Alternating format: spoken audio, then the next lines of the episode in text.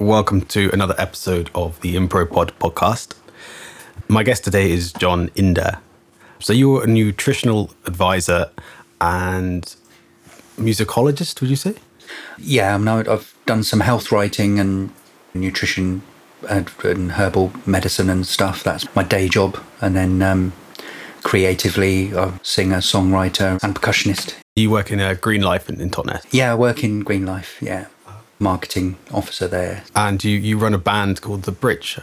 Yeah, an eight-piece soul funk, eclectic mix of stuff, really. So, I'm going to play you a piece of music, and it's completely improvised. Okay. And I want you to tell me what it makes you think of.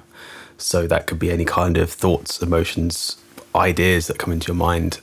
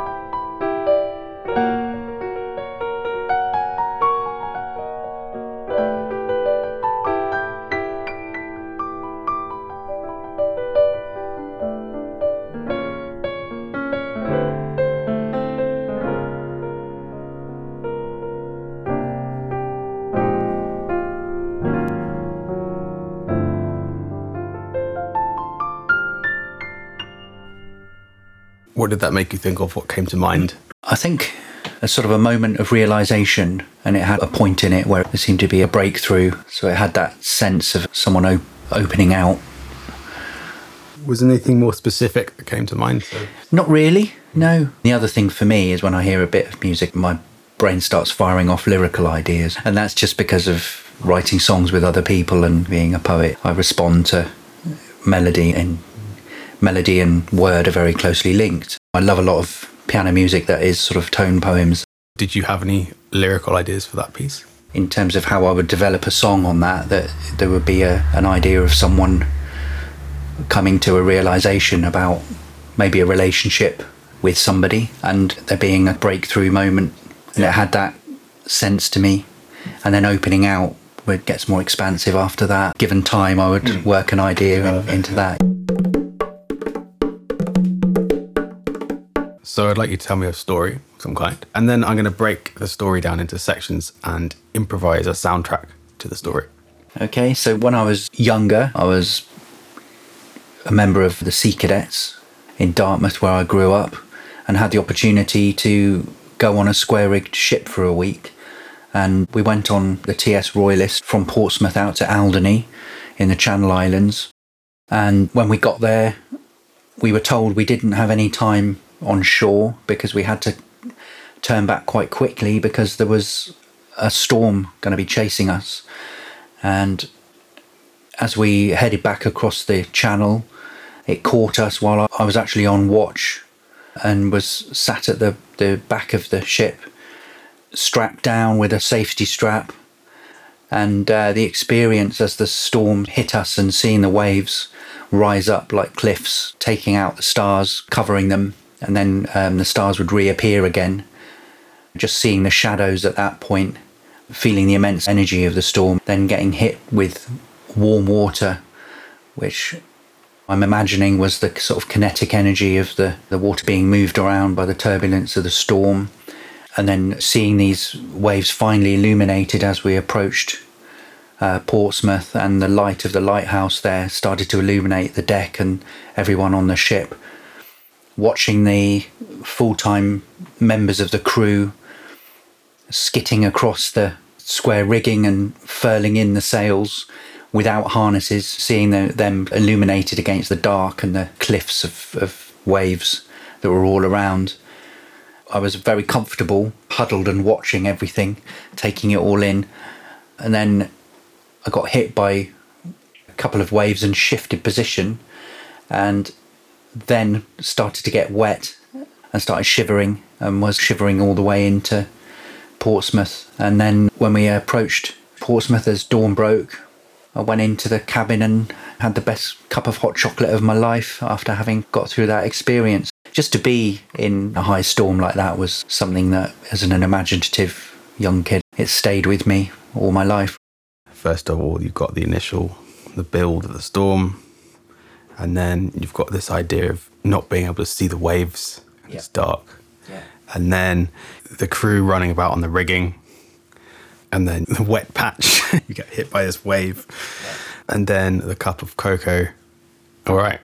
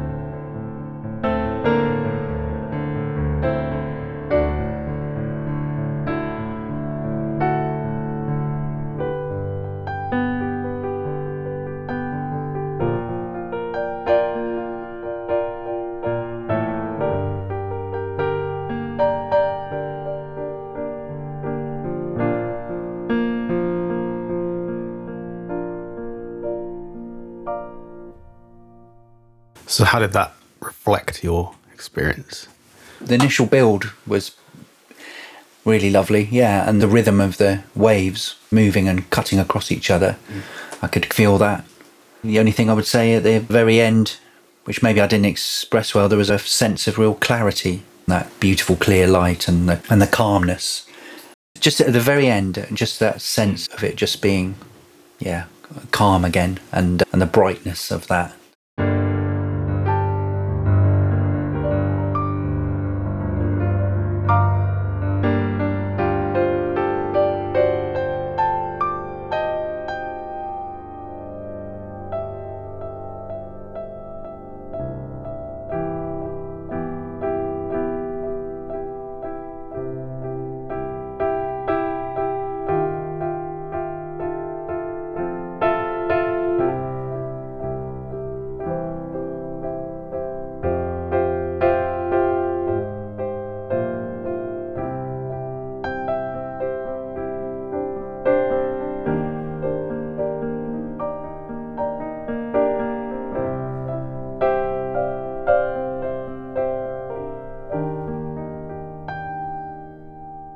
Does that reflect clarity for you? Yeah, that's beautiful. Totally that feeling of morning light and that dramatic shift of it. Yeah, that dropping away and there just being a sense of calm and light. I was going for the idea of the swell. Yeah, yeah. The end of that bit there, I think the the waves were bigger too, which is good. Just to point out, the pheasants tend to get a kick out of landing on the top of the roof and then sliding down the roof until they get to the bottom. That's the roof noise. Oh, for telling me another story. Yeah, okay. Hmm. Another key memory for me was many years after that first encounter was traveling in Egypt after I'd finished university. I went and spent time in Israel on a kibbutz and then traveled on my own into Egypt for a couple of weeks. One of the real powerful memories for me was sailing on a felucca down the Nile and passing these painted buildings, which were essentially non major tombs and bits of architecture by the side of the Nile. And then with there just being desert out beyond, and then camping at night, sleeping on the boat, moored up against the riverside, and walking out onto the desert and just looking out and seeing shooting stars just raining down and seeing more stars than I'd ever seen. And I grew up in Devon, so I saw lots of stars as a child. Just the southern hemisphere and seeing the desert sky was absolutely staggering. But it was combined with this. I'd had some Nile water accidentally that the captain's son who was on the boat crewing it with us had filled up our water bottles and I was violently sick so I had this experience of going up onto the side of the Nile and being sick and being a lot of discomfort and then looking up and seeing shooting stars and literally going and then looking up and going wow well oh ah, wow. Just a kind of bizarre extremes of emotion at the same time. But that's a favorite story of mine yeah I think you don't realize how important the Nile is until you take a boat on it. There's a thing about there's rivers, isn't it? And human beings have lived by rivers and been nourished by rivers, the lifeblood of such an incredible culture. And what you also see in Egypt when you're away from the Nile itself is the desert on either side, and the fertility stops and it turns to desert. And it's the Nile is it's is absolutely crucial for obviously the agriculture and for the at that time civilization to to flourish. So back to your story then. I'm going to go for um, you were on this boat. What kind of boat was it? A felucca, which is a small sailboat Okay. with a with a single sail, beautiful white sail, Hmm. and very small crew. And there was a Captain Mohammed and his son were our crew, and it was just myself and another fellow traveller, someone I'd met whilst travelling. So you're on the boat, you're looking at these tombs, having a good time, and then it starts to get dark, and you get these amazing stars, right? And then because of the dodgy water, you've got this weird paradox.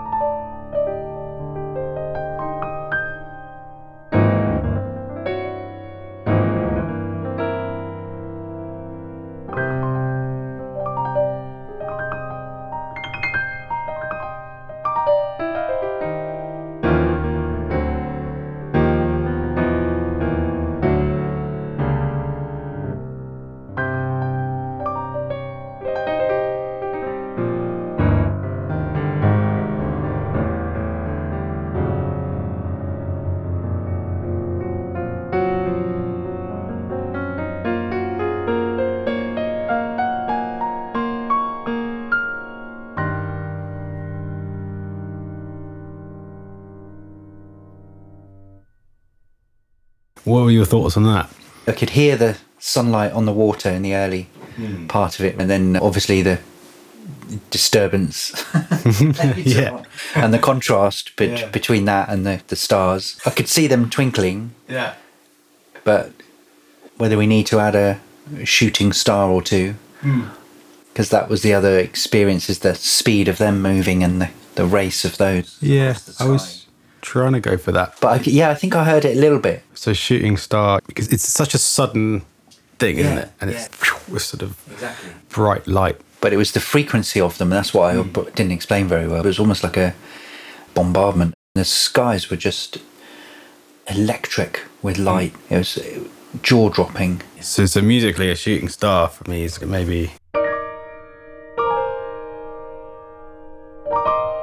I think because they're not they're not rhythmically consistent. Are they? You're absolutely right. There's no rhythmical kind of nature to it. I was trying to go for Egyptian, but without going harmonic minor scale because Yeah. that's just so cheesy when you go. Yeah. It's Lawrence of Arabia kind of stuff. So Yeah, it wasn't that feeling anyway. Its brightness and light was the kind of chief hmm. thing. And seeing the tombs, it's the presence of the past, which we take it for granted when you walk around the countryside here and we see Norman castles around us, remains of megalithic culture and stuff. I wrote a poem at the time about the feeling being the same years later when I went to Silbury and seeing Silbury Hill and seeing all of the kind of megalithic stuff there around Avebury and having that same feeling that I got when I was in Egypt when I travelled there when I was after university and that sort of presence of the ancient and that sense of continuity you get with that is quite profound to be looking at something that's been there for three or four thousand years yeah. and it's quite reassuring in a way uh, human culture the continuity Do you feel like reflected that in the music, the sense of the present ancient? Yeah, it's a tricky thing. I definitely got the light and then I got the stars. I'm not sure about the, the presence of the. It's not tombs, as in it wasn't macabre in any way, No. because it was just seeing the painted buildings and just thinking, oh my god, that's paint that's been there for a couple of thousand years. That's hmm. quite bonkers. And the brightness of the, the pigment still there. That sharp vibe, for some reason, conveys hmm. this sense of magnitude. Anyway, something big that is Yeah. not necessarily obvious, but it's there. It's a presence of something. Yeah.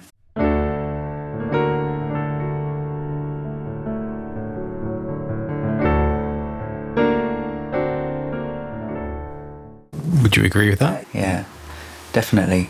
You've immediately got that sense of story, and your imagination is yeah fired by that. So, uh, what what did you get out of this podcast? I've always found piano to be one of the most expressive instruments, and the visual imagery I get when I hear piano, and to hear that married up to a couple of memories is really nice. And given significantly more time, you could definitely structure much more of a comprehensive story uh, around any of these things. Yeah, it's fascinating to me to see how your creative muscles work in terms of interpreting a couple of visual imageries and a few kind of short bits of information and hmm. suddenly knowing what to do in terms of key choices and, and things to get the emotional weight and to get the right kind of pitch. But even though I enjoy writing music, I rely on other people to know, oh no, you know, you want C major is going to be the thing for that, or no, we mm. want a minor key here. Don't speak the language well enough, unfortunately. I'm fine with rhythm and texture and stuff, but it's lovely to hear how you're able to translate. If I was to ask you to translate some of that onto a percussion instrument, hmm. do you think you could do that, like shooting stars? Stars, actually, that but that's a tougher one because hmm. I think piano, without being cliched about it, you can twinkle on a piano a lot more easily than you can on a cowbell. In terms of rhythms of the sea and rhythms of winds and stuff from the earlier story, definitely, obviously, you can express things with percussion and with washes of shakers and things like that. And that's something I, I would love to do more of. One of my favourite percussionists, um, Carlinhos Brown, a Brazilian percussionist, does some amazing stuff on Bebel Gilberto's brilliant album Tanto Tempo, and he just expresses so much sound, like of a summer, just on different percussive, percussive sounds with shakers. Thank you very much for being on the podcast. Thank you. Been a pleasure. Join us next week for another episode of Impropod. Thanks for listening. I'll leave you with some of Jon and me improvising on his story about being in a storm on a square sailed ship.